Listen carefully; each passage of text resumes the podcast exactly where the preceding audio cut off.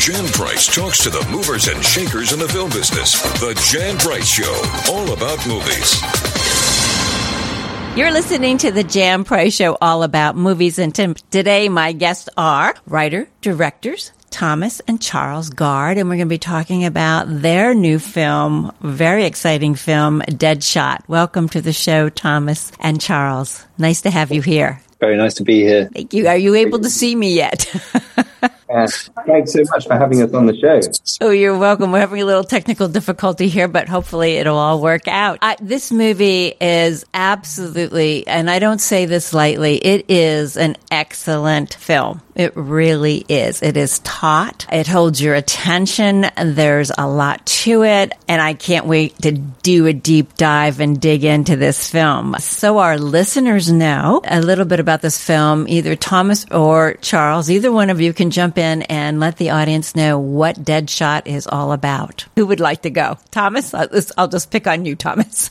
Deadshot's about, um, it's a revenge story. It's about um, an Irish paramilitary whose um, wife is is killed in a in an ambush that goes wrong, and he swears to find the soldier, the British soldier responsible, and that takes him to London in the mid seventies when there was um, a huge campaign of violence from a bombing campaign uh, by the IRA in London, and the Irish paramilitary starts to the, his only way of getting hold of this soldier is to engage in more violence, and that journey starts to make him question um, his motives and actually what he really wants. But by then, it's actually too late because he's already poked the hornet's nest and started to make the British soldier angry in turn. So there's a kind of a crossover between the two of them with unexpected consequences. Yeah. I, possibly say. It brought, obviously, this film, you know, is taking place in the 1970s when it was the height of everything that was going on between the IRA and England. But it just, you just see the futility of so much of this, and that's what you've really represented it so beautifully. There are no heroes in this film. You don't know even, you know, so many films we watch like this, and you're rooting for someone. And mm. in this film, it's just kind of you're rooting for everyone in a way, you know, but it's, it, there's just no heroes. There's no winners in this mm. film, more losers than winners. And that's the tragedy of this movie, you know, and it's so well done. Such a great cast. I, I really want to, you know, dig into this cast. First, how did this project come to you, to both of you? Charles, how did, how did you? We were, um, we were sent it by Chris Cohen, the producer, and um, it was, it was a, an early draft of um, a project called Borderland that had been written by Ronan Bennett. Um, we kind of we just loved we loved the we, we loved the genre. We loved the idea of of a revenge story, um, and we loved the period of the seventies. Uh, and and we really we've always been fascinated by stories about the troubles. We kind of grew up um, with uh, on our mother's side of the family. We have a lot of Irish families, so um, we've always kind of been been drawn to the sort of ambiguity and the duality of of um, the kinds of characters that got caught up in this. And yeah, as you say, I mean, there, there, are no no heroes. It's we, have really that was something that we really um, we really wanted to kind of feed that into the story, so that so that you really didn't know who to root for. That you could kind of be rooting for one person and then switch your allegiance to the other, um, because we felt that that was very true to it was very true to how we experienced the, the violence of the time in the 80s, you know, when we were growing up as children. So, yeah, I mean, that was kind of, we, we, latched on and, and sort of really tried to kind of hone, hone the, the story down into, into a really simple but um, compelling narrative, really, that, that tried to sort of look at the characters and look at the story in, in universal themes, you know, so themes of revenge and where it takes them, um, as opposed to the political. We didn't really want to get too caught up in in the politics of of everything because, or explaining the politics of everything because really, it's it, what interests us about the story is it's it's happening now You know, it's kind of the same thing is happening now in countries, you know, not just in, in America, but in the UK, in, in Europe. I mean, it's, it's a very dangerous time. And there are kind of a handful of, of powerful, often men who are controlling kind of younger, more sort of perhaps more innocent men into and kind of corralling them into doing terrible things. So it's uh, it's important. We felt that we felt it was a really important story to kind of you know tell from that point of view. It is an important story to tell, and it, it is universal. You're exactly right. It is universal, and it is so timely for the climate we're all living in today. Also, that's just you know any moment it could be a powder keg again. You know, and and, in many places it still is. I loved, uh, and I really want to get into the the production design, the cinematography, the colors that were used, how you evoked the feel of 1970s, which always, always in movies and even in movies you watch from that era had really a dark underbelly in so many of those films. And this one does also. So, uh, Thomas, tell me a little bit about how you decided to film it and how you did work with your DP and, and, and your production designer because it's just beautifully shot. I mean, there was the lighting, eh, eh, just really so well done and, and just 对。Yeah, it evoked this feeling of uh, the futileness of it all again, too, just by the, the way the production design is. So we thought, let's talk a bit about that. Well, our production designer did an amazing job, Tom Sayer. We worked very closely with him, going through lots of references from the 70s, street photography, but also cinematic re- references and other films. And together with him, we thought it was really interesting to strip out all the color apart from red and to really just focus on flashes of red through the film. So so we really limited the palette. And I mean, obviously, if we were in Northern Ireland, what, what was said as Northern Ireland, you would get the greens of the woods and the trees. But the natural colors we left as, as they were, but we were really keen to strip out artificial colors, um, like human colors to just beiges and browns, keep the beiges and browns and then have these pops of red. And it was quite exciting. And it, it, it, um, it felt, it felt quite scary in a way. And when you see those flashes of red and, and quite disturbing. Yeah, it is. And then, and then, um, Matthias Ruud was our cameraman, and um, he was a, a, he's a Swedish cameraman, um, and we did a lot of masses of scouting with him in, in Scotland, in Glasgow, and uh, in in uh, and outside of Glasgow, and he it was just great seeing he he reacted very emotionally to locations, certain locations. Um, and then with the time of year that we were shooting in, which was winter, January and February, it also lent just a very grim, overcast, uh, rainy, drizzly, damp feel to the film, and that was something that we really wanted. We we couldn't imagine shooting the story in summer, for instance, with trees out, with, with leaves on the trees. We were really concerned to to shoot it um, in the winter. And actually, right at the end, spring was bursting out, and it was quite, quite frustrating. We were like racing to get some exteriors done before buds started showing. Um, but yeah, kind of focusing on the um, smoke as well. I mean, that was uh, yeah the one thing: mm. smoke and and wet downs. You know, we just yeah. wherever possible, we just kind of made it really wet and dreary and smoky yeah, it just, as I said, it loans it so much. And I love the end. And, you know, just the end when you just, I don't know if I want to even let everybody know, but just that end scene when it's just the cup, you know, it's all, I'll just say it's all red, you know, and that was mm. just also says a whole lot too. Yeah. you know, uh, about the yeah. film. Yeah, and and it was just and and the particular color of red that you chose too. I think that was just you know it, it was spectacular. It was the perfect color.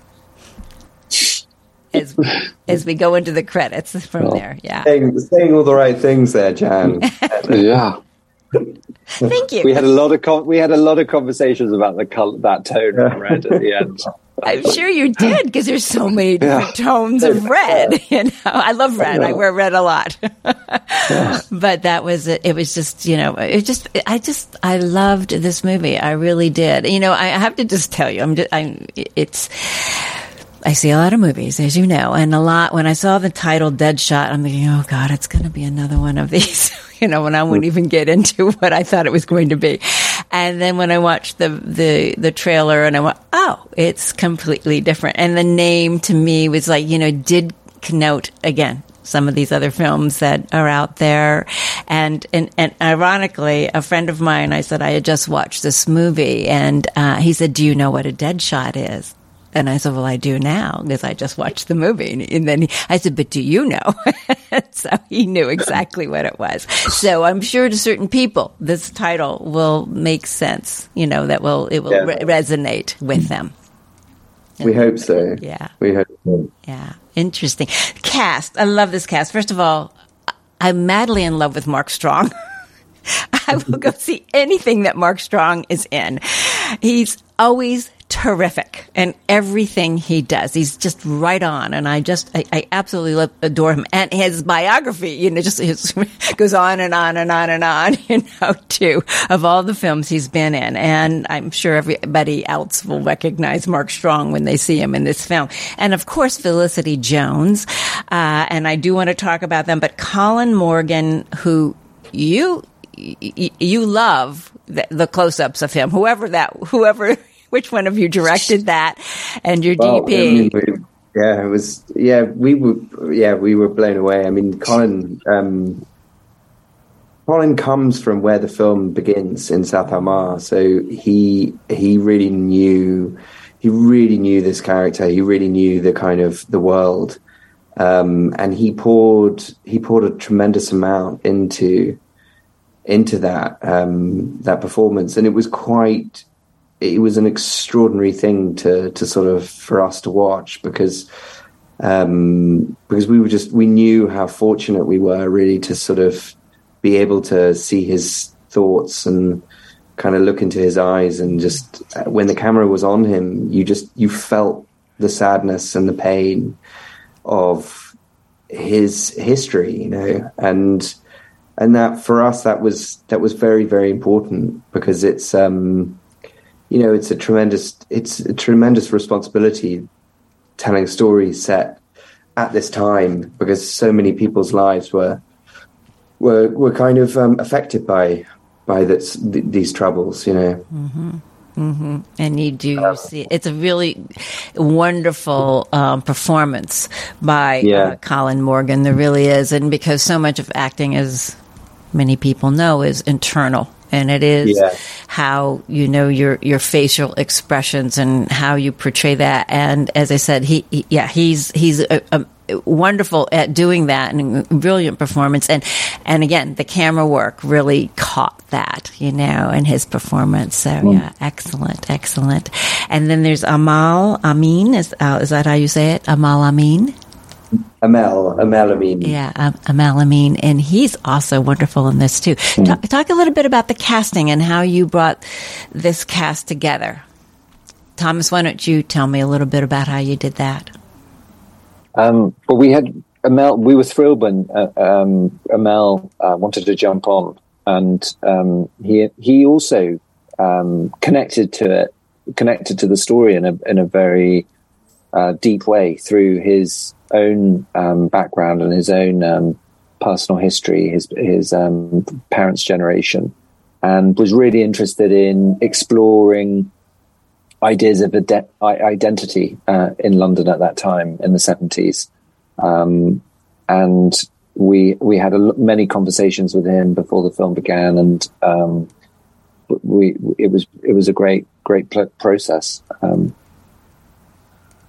he did a film for Idris Elba called Yardie that uh, we had seen, um, and we we were really kind of we thought that his performance in that was excellent. Yeah, yeah, uh, and that kind of what what sort of yeah.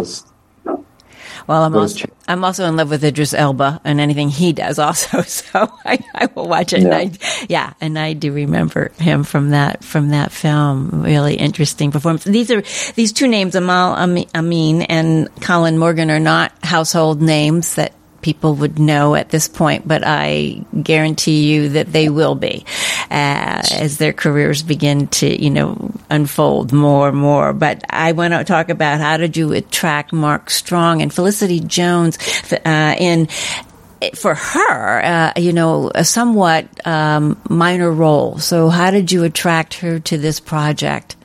because she's also wonderful. I love her too, and many Yes. things. It's amazing. Yeah. Um, we were really, really lucky with. Um, she, she she came on the project really f- first as um as a producer, as a kind of executive producer, uh, but she was she was working in the, that capacity through her her company Pycross Pictures, um, and we were very lucky that we were able to kind of then uh, talk to her about the role of Catherine and and see whether she was she was up for it really. And and she was kind of she she she just she just got more and more intrigued. And um and it wasn't it wasn't a huge time commitment for her in terms of um yeah the the the, the on-screen hours. So um she she kind of she she said she was game for it, which was which was amazing. Um, because it really kind of it, it really allowed having having sort of somebody like that, you know, an Oscar nominated actress uh, playing a, a sort of supporting role really um, really allowed us to sort of explore this extraordinary supporting cast, you know, with with Mark Strong and um, Tom Vaughan Lawlor, another great actor. Uh, we were able to sort of then put together this this kind of world, really, um, with these just amazing actors who who could you know, take us on on the, this journey into their characters in in such intriguing and um, and emotional, but also kind of economic ways because we we just didn't you know we were we were so up against it with sort of time and money um, that that everything kind of got shrunk down. You know, we were sort of page count just had to constantly shrink. The script began at sort of over 100 pages, and I think by the end it was 79 or something. It was just sort of like we just kind of had to just jettison stuff um, throughout because we just didn't have the time or the money to shoot it. Right. So, so having and that was just an amazing luxury having actors as good as we had because we were able to to sort of get across ideas and and do things silently that we would never really have been able to do. Hmm. Right? You're developing a st- shorthand, but they're they're so good at their craft that they know how to get it done efficiently. How many? How long was the shoot, Thomas? How many days did you have to shoot this?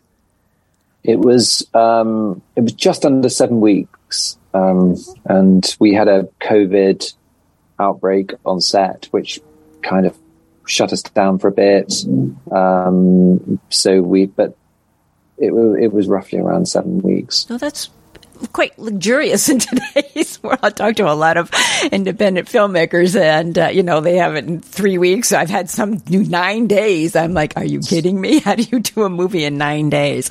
Uh, so yeah, that seems like a long time. But the film is so beautifully done. It, it, you know, so that time that you had, even though you said you were under time constraints, uh, really showed up on the screen. What you know, the the work that you put Yeah. into it really shows up on the screen beautifully. I mean, in some ways, you're right. In some ways, it was um, a large amount of time, time, but I think the the, the reality of shooting a, an action film, and there were lots of action sequences in this, is that you need lots of time, and um, it's just very, very intensive the work um, to get the coverage and to get the details that you need to make those sequences work. Right. Um, so that was kind of our biggest our biggest challenge really, and the fact that it was a period movie too. So um, you're you're always limited where you can sh- where you can shoot, where you can literally where you can point the camera. Um, so those are the so they were um, they were two factors that that Okay. definitely forced something something out. How how, um, how do you two work together? I mean, you you wrote you co-wrote this and you co-directed it. So who does what role and how does that work for the two of you? Charles, do you want to start or Thomas? But either one. Yeah, we, we kind of we we've been working together for for years and years, and we sort of started working. I mean, we started our parents were both in the industry, so we've sort of been we've been in and around films um, since we were very very little, and um, and we kind of kind of grew into working together organically. So it's sort of we that's really how we've we've continued to work. I mean, we don't we don't um, we mm. tend not to divide roles. We uh, we we just really um, we talk to the actors together. We talk to the DP together. We we kind of we keep it very open and conversational, and um, yeah, and we try to sort of gather a really close group of trusted collaborators around us. Because um, because one thing that is, is is tougher about there being two of you is that you have to externalize part of the process, and that that's not something if you're if you're as working in in a solo capacity, then then you can kind of you can hold all of those thoughts in and um, and and that can you know it it, it becomes very important. We found to have a really uh, a really good core team around around us. But there were times on this film. I mean, we we used to muck around as, as teenagers making films. You know, before actually. I mean, God, I mean, when we were, yeah, probably 11 and 14, we would make films, you know, track on, get our mum to, to be the, the sort of camera car driver and, and do kind of tracking shots and skateboard dollies and all that kind of stuff. And, and there were moments on this, this film where, you know, the shooting Felicity in the dark room, that really felt like we were, we were back making films as, mm. as, as kind of kids again with that that level of freedom and um, yeah, just yeah, we loved it. Mm. How about for you, Thomas? Which you know, which do you have a preference? Do you prefer the writing or the directing, or uh, and ha- well, what's the writing process like? I heard a little bit about your directing process. What's the writing direct uh, process like? For well, someone once said that. So, someone once said, I think it was was it Billy Wilder who, who said that when you're writing you just want to be directing, when you're directing you just want to be writing. I think it might be um, him. that we probably felt we, we understood that in some ways. Um, um, there's always an element. There's always that the frustration of when you're writing, you, you want to see it real, and then of course when you're actually doing it, it's it's like oh, we just need we just need two hours just to like rejig this slightly, but you can't, you don't have that. So that's always the tension, but it's probably a good tension to have for both. It mm-hmm. is. Well, you both work well together, obviously.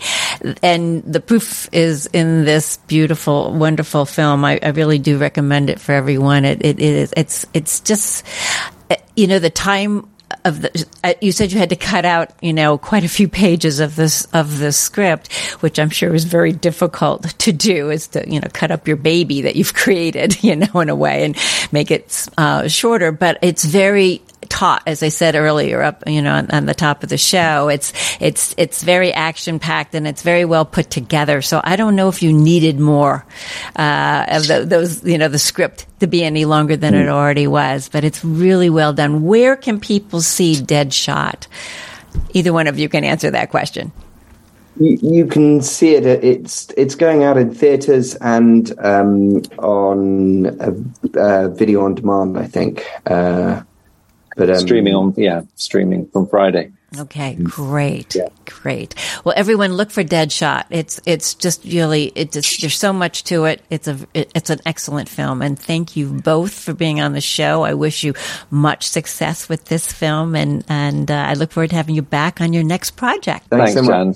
To all my wonderful loyal listeners, your love of film allows me to do what I do. If you want to support me, the best way to do that is to hit the subscribe button on the iHeart Podcast Network, Apple Podcast, Google Podcast, Spotify, or wherever you listen to your favorite podcast. And of course, on YouTube. Subscribing matters. If you are feeling really compelled, I want to hear from you. Have a burning question, comment, or review? Drop me an email at thejanpriceshow.com. Thank you for listening. Jan Price talks to the movers and shakers in the film business. The Jan Price Show, all about movies.